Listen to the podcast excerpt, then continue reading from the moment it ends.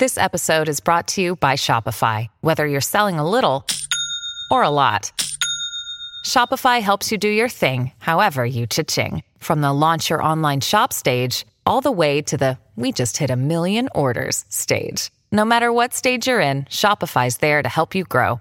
Sign up for a $1 per month trial period at shopify.com slash special offer, all lowercase. That's shopify.com slash special offer. On this edition of the Lindz Report, a British woman who lived an incredibly lavish life filled with spoils and riches, all while on social assistance, has died. The Convoy Party of Canada anoints a new Grand Wizard to headline their presumable farewell tour, and history has emerged to deliver a grave warning written in stone in Europe. And yes, the show is late, but you don't pay for it, so I'm not apologizing. Let's dive in. The Conservative Party of Canada has spoken. On Saturday, September 10th, they picked their Anglo Saxon stallion to pilot the chariot of diesel fume soaked glory directly into the side of a mountain. Poilievre, with the help of Facebook silos, angry anti everything cheerleaders, and the hollow chance of freedom slid to a handsome in house lead of 68.2% majority to become the official leader of the party. Conservative Twitter has been twisting their ankles in the puddles of various bodily fluids on the floor in excitement of this non consequential and very myopic and isolated so called victory. While perpetually getting high on their own farts, they fail to realize this internal win is akin to being elected to drive the flaming motorhome over the side of the mountain. Canadians on the moderate whole, left or right, do not subscribe to fear driven populist rhetoric. Right wing rag skid marks have been trying to change the meaning of the word populist all week, trying to soften it, going so far as calling Trudeau a populist. You said he was a commie. You said he was a tyrant. Make up your damn minds, would ya? For the most part, we Canadians just want to pay our freight, make sure our neighbor is okay, get better at the things we already do pretty well, and generally be left the fuck alone. The moderate majority agrees with helping those who need it, all while not giving away the entire farm. Moderate Canucks take pride in our world stage appearance. We're aware of which charlatans will sully that snazzy red plaid jacket and wranglers we wear as we greet company at the door. We want what's best for us and anyone else who may potentially love our little giant corner of the globe. We love being a landing pad for those who have had a rough go at it in lands that aren't as lucky as we are. We don't subscribe to, nor do we ever govern by fear porn, and quite frankly, we get mildly offended by someone who thinks they can get one over on us with cheap tactics and empty buzzwords. We at the Lindz Report wish Pierre all the success and happiness he deserves. We hear Candice Bergen may have left some cold ones in the fridge at Stornoway. The one in the garage, that's covered by the Trump 2024 flag.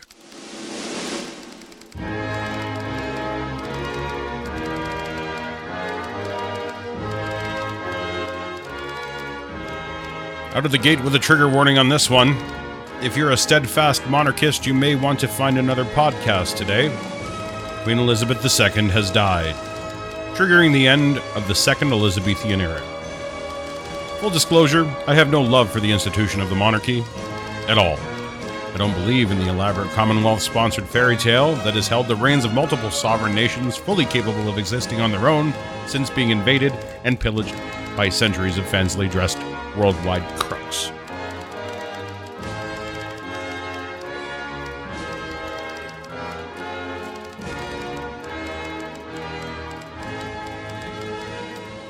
And that should be enough. With that said, the monarch, our generation knew, and some cases loved, did do a lot by doing very little. She upheld the traditional dog and pony. She did a very good job at keeping her nose mostly out of the politics side of things, nodding to this, shaking her head at that, and offering mere browbeatings rather than iron fisting. Hot. Queen Elizabeth played dress up for the commoners for over 70 years, constantly changing hats and frocks to what we assume was an elaborate disguise swapping measure in an effort to evade the dole police for partaking in generational social purse fleecing that leaves many saying, Yes, milady, may I have another milady. While this may sound cold, please don't take this commentary as hateful. It's meant more to be a refocusing on what is celebrated and beloved, and that that is shuddered and systemically ignored. What Queen Elizabeth's time on this throne reminded me of was that of a retired businesswoman who stayed at the company part time because her face was really what sold the mediocre overpriced service. I grieve the loss of a mother, a sister, a grandmother, but again, where I fall short to shed a tear is for the monarchy itself. Imagine this a family lives around the corner from you. The same family for decades. They live in a wonderful home. You see them routinely packing up and heading out for the cottage. They have the fanciest of cars, the nicest of clothing, and the most beautiful jewelry you've ever seen. You've watched them embark on countless trips around the globe, yet you've never seen them leave for work. Maybe once in a while you see one of them out talking to a crowd, eating free food, or drinking a pint at the pub.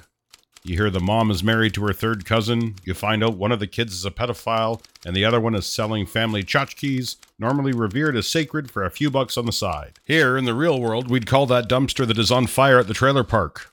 All the while, this family has been sucking at the teat of the common taxpayer to pay for it all for centuries. If this had been Jerry and Susan at the corner, you'd be on the phone with the authorities to report them for social assistance fraud immediately. You'd be enraged that somebody was getting one over on you. It would consume you to hear that this had been going on for generations in Jerry and Susan's families. Don't lie, you know it's true. As the world mourns the loss of Queen Elizabeth, we become entranced by the lore, the history, and the romanticism that is the monarchy. We believe they are a living fairy tale rather than exactly what ruling decorational monarchies really are. Just that. Knickknacks from Grandma's house that we can't bring ourselves to toss in the bin no matter how much the storage costs are. The next time you hear the passing of a houseless person who struggled their entire life, remember that the Academy Award winning dollar store dynasty continues to exist only because you and I. Donald Trump said the Queen knighted him in private. One thing the monarchy and Donald Trump have in common is the tragically effective ability to keep the long con running on the rubes. Maybe she did knight him out of sheer appreciation for the craft. In Canada, we pay dues to the monarchy to the tune of $60 million a year, which translate to just over $2.5 billion in my lifetime alone. While letting that number marinate, remember, all that homeless soul ever needed was a few portraits of the generational sperm lottery winners in his pocket to maybe have a fair shot in this world and buy a fancy hat. Don't even get me started on native colonies around the world. Hopefully, the death of the former CEO, the customers will start to realize they've been paying way too much and receiving nothing in return. Rest in peace, Liz. Don't worry about the bill for the service. We got this one. Again. I will adopt your dogs without bitching, though. Now, from the History is Screaming at Us, you fucking idiots file, a sobering warning has emerged from the riverbanks in Europe where record setting droughts have been plaguing various regions. Hunger stones serve as grim famine memorials that were erected in Germany and in ethnic German settlements throughout Europe in the 15th through 19th century. The milestones were embedded into a river during droughts to mark the water level as a stark warning to future generations that they will have to endure famine related hardships if the water sinks below that level again. One famous example is in the Elbe River in Tetschen, Czech Republic, has Wenn du mich sei Dan Vin. I can't do this, but it says if you see me weep. In German, I assume. Carved into it as a warning. As with most historical warnings that are gift wrapped and hand delivered to us now, we will choose to ignore it and think it'll be different this time. It's only a matter of time before there are countless Facebook groups claiming the stones were placed there by Klaus Schwab or Justin Trudeau because they're coming for your freedom guns or some shit I don't know. Before we close today, I would like to take this moment to address a scandal that is yet to emerge. I'm hoping with your help you may be able to expose this egregious and demonstrable fraud on the Canadian people for what it is. Frito Lay, the makers of Ruffles brand chips, announced they would be teaming up with Kentucky Fried Chicken and releasing a limited edition original recipe chicken flavored potato chip. This news fell directly into the hardened arteries of pandemic weary Canadians looking for an escape into something comfortable and classic. While the idea of modern day Dirty Bird usually comes with some degree of consternation, we can all agree the OG flavor of that grease trap is one we all grew to love and enjoy. Upon testing the new flavor, I was instantly thrown into fits of disappointed rage and felt as though I had been duped.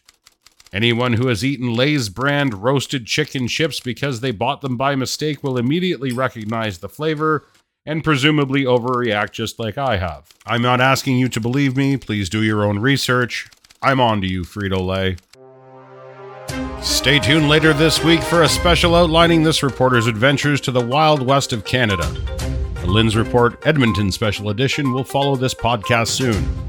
For the Lindz Report on the Dean Blundell Podcast Network, I'm Sir Ryan Lindley. Yeah, she knighted me too. Just like Donald Trump. Have a good week, everybody. The Podcast Super Friends is a monthly meeting of five podcast producers. Hi, I'm Katherine O'Brien from Branch Out Programs in Baton Rouge, Louisiana. I'm John Gay from Jag and Detroit Podcasts. I'm Matt Kundle from the Sound Off Podcast Network. I'm David Yes from Pod 617, the Boston Podcast Network. And I'm Johnny Peterson from Straight Up Podcasts. Together, they form the Podcast Super Friends, an alliance of podcast masterminds sharing best practices, insights, and discussions to help make you a better podcaster. Follow or subscribe to the show on Apple Podcasts, Spotify, Google Podcasts, or at soundoff.network. Do, did, will, the Story of People podcast is now available on the Crier Media Network. The first five episodes are here and feature some incredible guests that fit into one or all three of those categories. Ready? Tara Sloan from the San Jose Sharks, Undercurrent podcast at NBC Sports. Marianne Iveson from Iveson Voice and the Let's Take This Outside podcast to talk about the world of outdoors as well as voiceover land. Ariana Hunsicker, future Canadian Paralympic swimmer, already winning tons of awards for this country. Scott McGregor from the Hot Wallet podcast to dumb down the world of crypto, Bitcoin, and NFTs so you don't have to. And Jackie Holowati from Climate Pledge Arena in Seattle, Washington, the first net zero carbon certified arena on the planet. Wherever you get your pods, wherever you watch your pods, and on the Crier Media Network.